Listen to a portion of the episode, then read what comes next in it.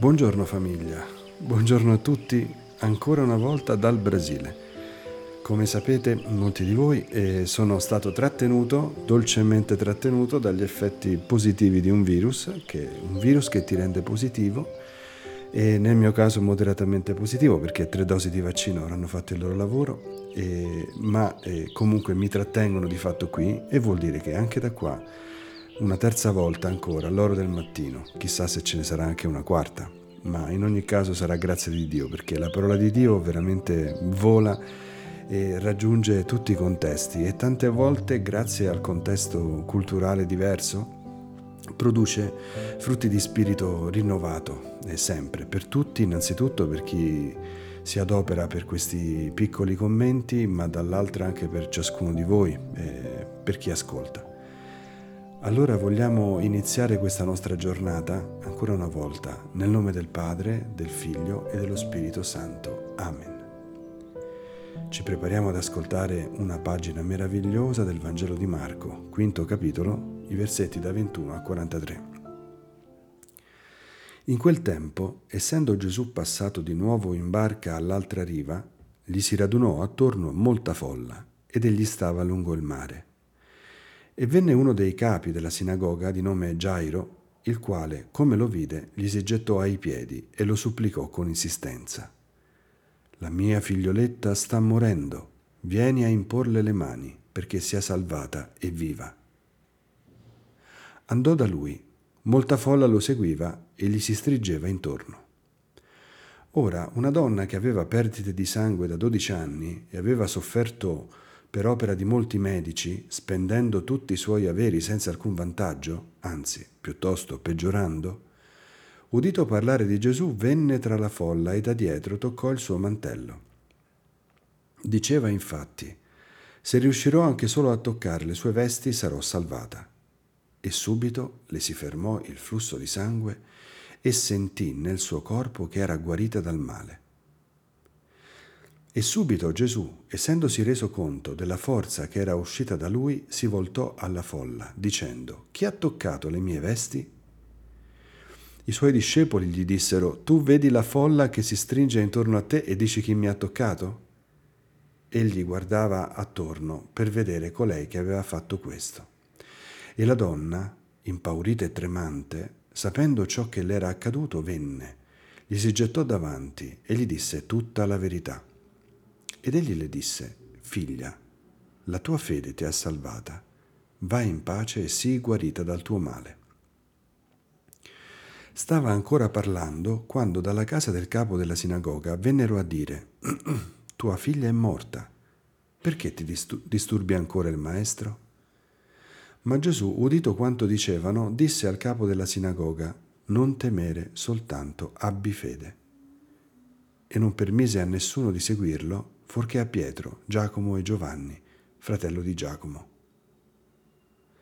Giunsero alla casa del capo della sinagoga ed egli vide trambusto e gente che piangeva e urlava forte. Entrato disse loro, perché vi agitate e piangete? La bambina non è morta, ma dorme. E lo deridevano. Ma egli cacciati tutti fuori prese con sé il padre e la madre della bambina e quelli che erano con lui, ed entrò dove era la bambina. Prese la mano della bambina e le disse, Talità, cum, che significa fanciulla, io ti dico, alzati. E subito la fanciulla si alzò e camminava. Aveva infatti dodici anni. Essi furono presi da grande stupore e raccomandò loro con insistenza che nessuno venisse a saperlo e disse di darle da mangiare. Parola del Signore. Lode a te, o oh Cristo. Famiglia all'ascolto. Cosa ci faccio io qui in Brasile ad ascoltare il Vangelo dell'emorroissa? È un testo ed è una domanda, anzi, che mi rivolgo volentieri, perché è un testo ascoltato tante volte anche da voi sicuramente, sul quale sono stati scritti fiumi di inchiostro e quali, sul quale è dedicato anche un libro intero, un ultimo, un'ultima opera di Fabio Rosini. Ma questo testo continua a parlare, non smetterà mai di farlo. E che cosa ci fa questo testo nella nostra vita, nella nostra giornata? Iniziamo per capirlo un po' meglio. Innanzitutto una cosa da sottolineare è che le due figure del Vangelo sono unite in quel 12 anni. 12 anni la, la vita della giovane fanciulla, 12 anni gli anni della malattia della donna con perdite di sangue.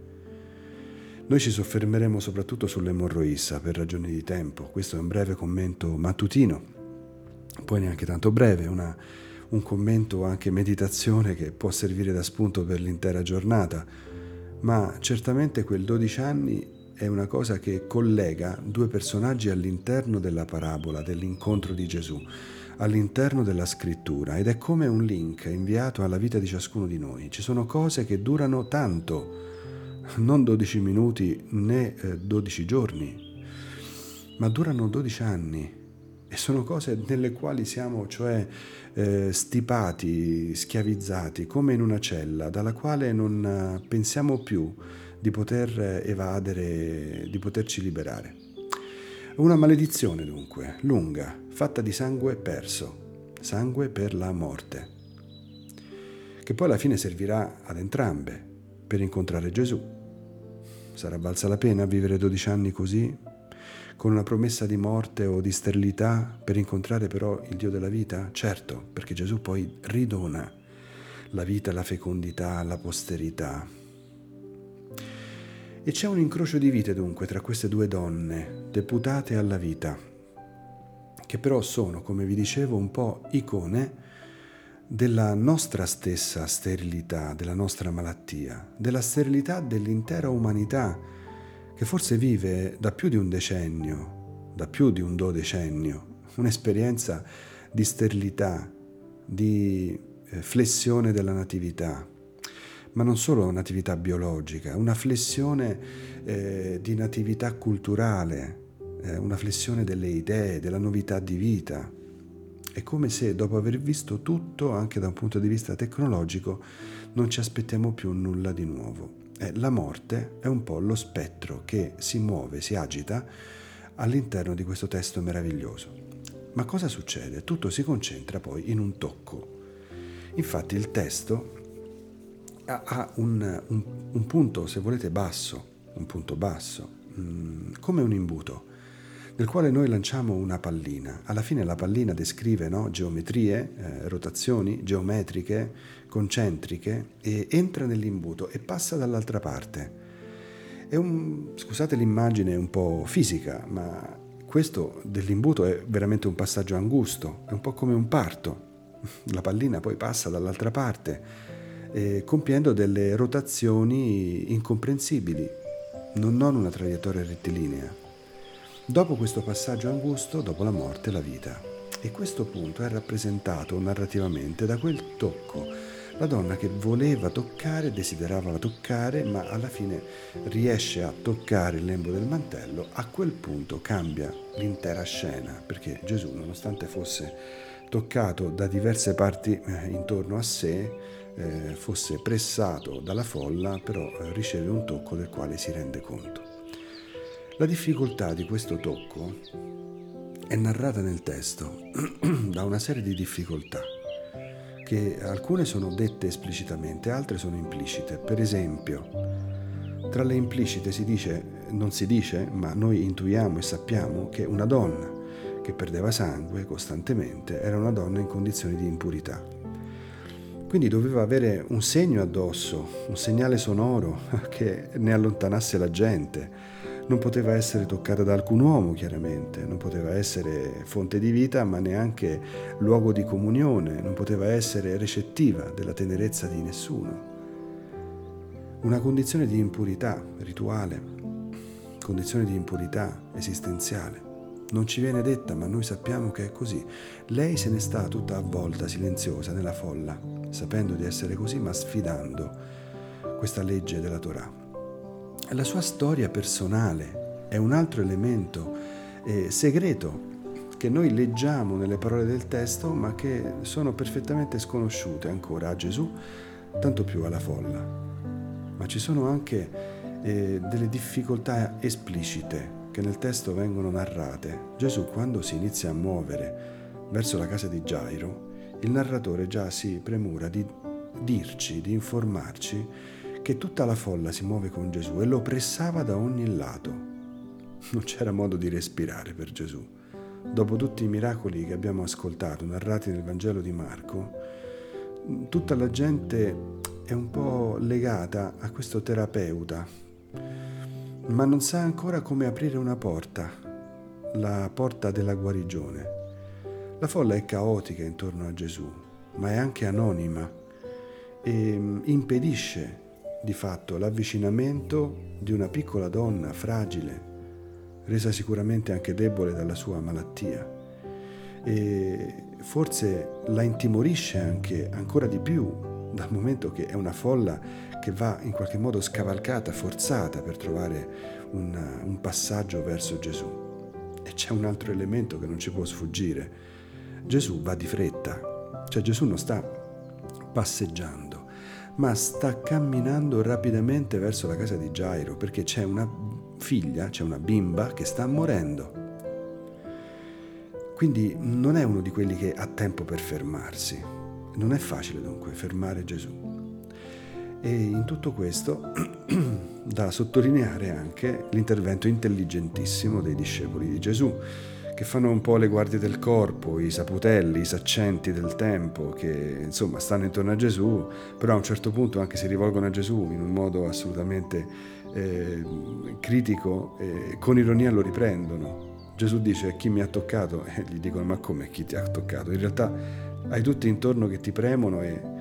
ma allo stesso tempo forse questo modo di fare così scomposto da parte dei discepoli ci aiuta anche a riflettere sul fatto che tutti, Gesù, ti vogliono toccare, tutti ti toccano, non tutti allo stesso modo però. È una questione di fede, come ci dirà l'incontro con l'emorroissa oggi. In realtà però, ecco, se tutte queste presenze estranee o comunque anonime sono di contorno, discepoli, la folla, tutti sfumano nell'anonimato. La cosa più importante invece è la donna con il suo tocco.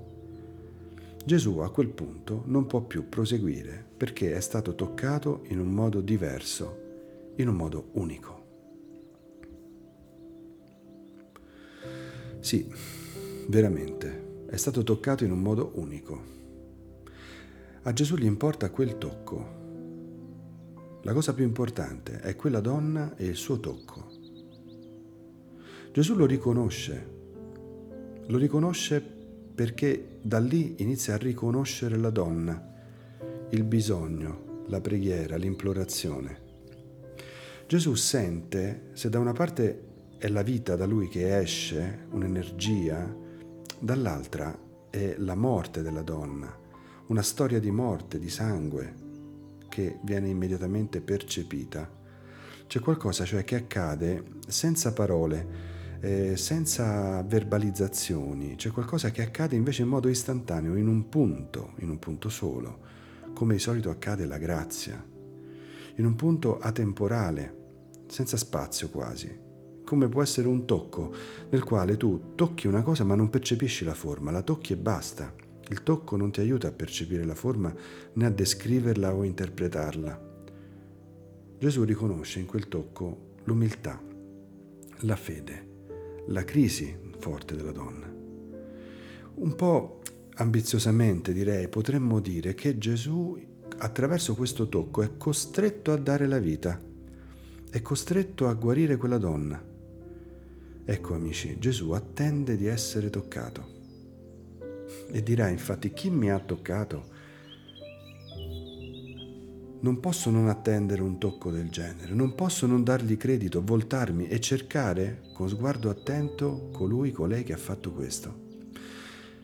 Carissimi amici, c'è una fede ordinaria, una fede mediocre, una fede a mezz'asta e che non si, non si allontana di un centimetro dal proprio io. È come se le braccia eh, contornassero nostra, il nostro cuore, il nostro benessere. È come quando ci abbracciamo per darci eh, calore e affetto. chi fa da sé fa per tre. Chi si allontana da, non si allontana di un, di un solo centimetro dal proprio io.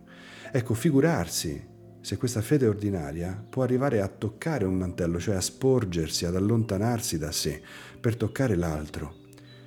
Ci sono due livelli di questa donna, l'umiltà è grande di colei che si è avventurata in un luogo così pericoloso, all'incontro col Maestro. Mi ricorda molto l'incontro di Maria con Maria di Gesù alle nozze di Cana.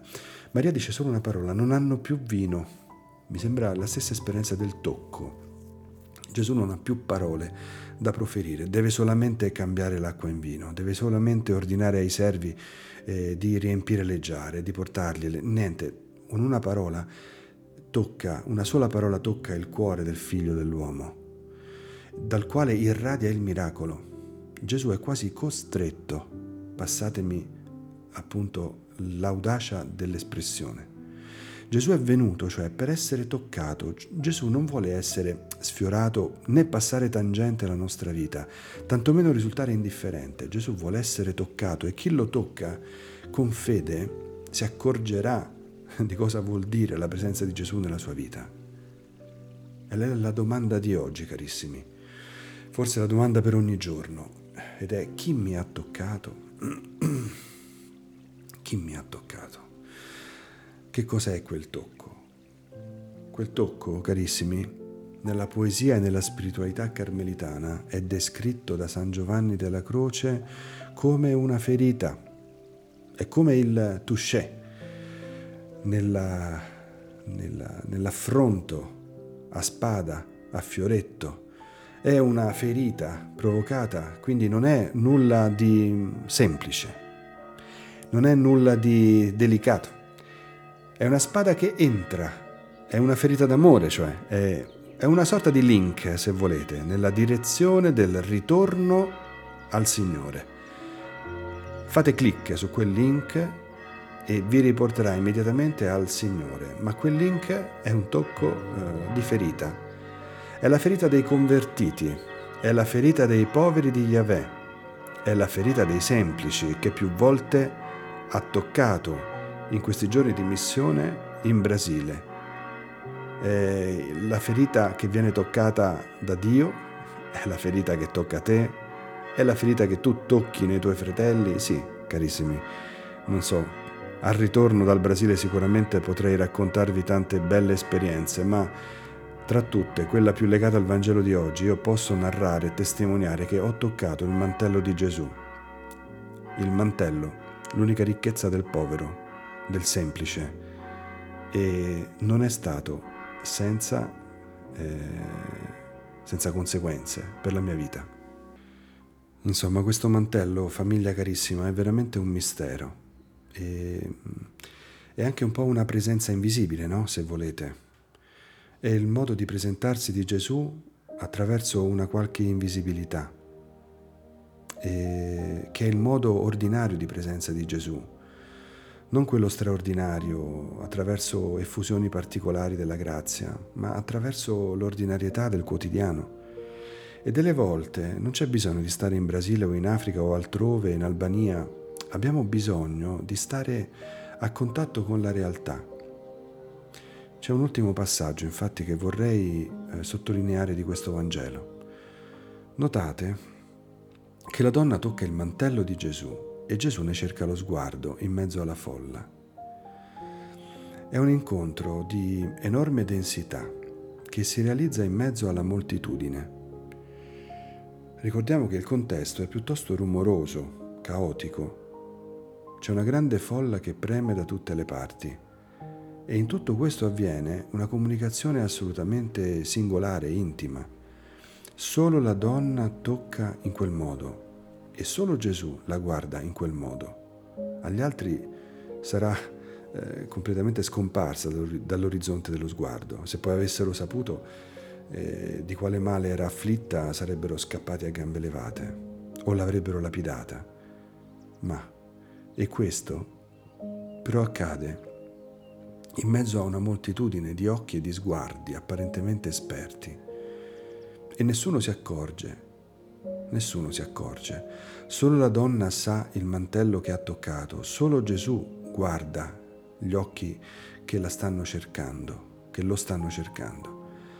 Ecco, questo amici, in mezzo alla confusione dei volti e del, nell'anonimato caotico della società, questa è una sorta di inno alla realtà.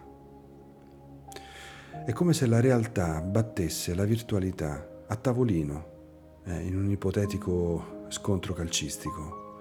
Eh, virtualità battuta a tavolino, virtualità non pervenuta, eh, assente, assente ma assente per essenza. La virtualità per sua essenza è così eh, vaporosa, inconsistente. La virtualità ci ritroveremo ad averla persa con la perdita del segnale, della connessione, del campo non ci sarà router che tenga. Ci sono dei momenti nei quali la virtualità va perduta in modo virtuoso, disconnettendoci e scoprendo che siamo circondati da persone che varrebbe la pena che fossero conosciute un po' meglio o dalle quali dovremmo farci conoscere un po' meglio per il nostro bene. Cari amici, la missione mi è servita anche a questo. Non c'è campo c'è un campo sterminato in realtà, fatto di umanità, umanità piuttosto ruvida, come la carta vetrata. Sembra di passare in mezzo alle strade come se uno smeriglio ti passasse sul cuore quando vedi certe cose. Ma bisogna tornare all'incontro. E forse l'unica forma di digiuno necessaria oggi, per me, per voi, per tutti, è proprio questa.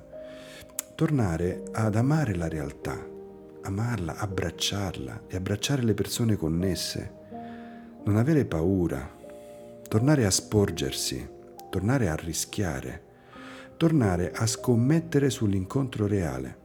Troppe parole sono state lasciate sommesse, sono morte nella connessione.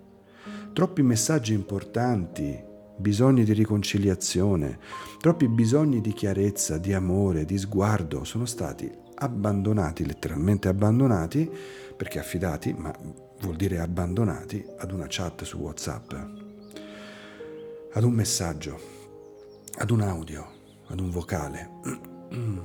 No, c'è bisogno di incontrarsi, di guardarsi negli occhi, perché siamo umani e noi ci trasformiamo intimamente, così dicono anche le neuroscienze, non solo da un punto di vista informativo, quando ci guardiamo negli occhi io trasformo te, tu trasformi me da un punto di vista cognitivo, di conoscenza. Non c'è conoscenza che possa eh, sopperire a quella della realtà che avviene nel reale. Per questo amo l'audacia di questa donna che vuole toccare il mantello di Gesù. Amo, amo il mio Signore Gesù, che per scegliere di essere presente in mezzo a noi non ha scelto la virtualità, ma la realtà della carne e ne ha pagato tutte le conseguenze. Dove si inizia, carissimi amici? Anch'io sono un po' sgomento perché quello che dico tocca anche me.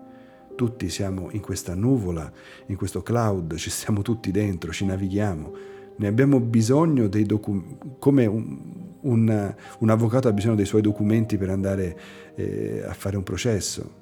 Da dove iniziamo, carissimi? Iniziamo con la preghiera, senza dubbio. Ieri San Giovanni Bosco ci ha aiutati. Oggi ci aiuta questo Vangelo e diciamocelo, diciamolo ai più timorosi o alle parti più intimorite di noi, non temere, non temete, o con le parole di Santa Teresa, nulla ti turbi. Carissimi amici, sì, concludiamo questo oro del mattino affidandoci alla provvidenza di Dio e la invochiamo con le parole della Vergine Maria, la preghiera di Maria. Ave o Maria, piena di grazia, il Signore è con te tu sei benedetta fra le donne, e benedetto è il frutto del tuo seno Gesù. Santa Maria, Madre di Dio, prega per noi peccatori, adesso e nell'ora della nostra morte. Amen. Il Signore sia con voi e con il tuo Spirito. Vi benedica e protegga Dio Onnipotente, che è Padre, Figlio e Spirito Santo. Amen. Ecco carissimi amici, il mio saluto vi raggiunga da qui eh, con un grazie particolare per eh, Irma Jonalin, per, eh, che sta ancora a Lusena, che regge come direttrice la nostra scuola, la nostra creche con 130 bambini, anche loro devono guarire dal Covid. Un ringraziamento particolare per Angela, una nostra carissima eh, secolare carmelitana scalza di Rio de Janeiro, che segue sempre e che sostenta in questo momento particolare. Un ringraziamento a Katia, amica da una vita, che sta a Brasilia. Amica Goya, lei sa cosa vuol dire, amica cara che, con la quale abbiamo studiato eh, scienze agrarie in Italia, addirittura insieme, tanti anni fa. E un grazie anche a padre Patrizio, missionario per tantissimi anni qui in Brasile che conosce molto bene San Paolo e che ora sta invece al Cairo, in Egitto, pensate un po'. E ancora un grazie a padre Emerson, il provinciale di questa provincia, a tutti i frati della provincia che mi stanno accogliendo e stanno accompagnando questo momento di ripresa del virus. Vi abbraccio tutti e vi auguro una santa giornata. Ciao.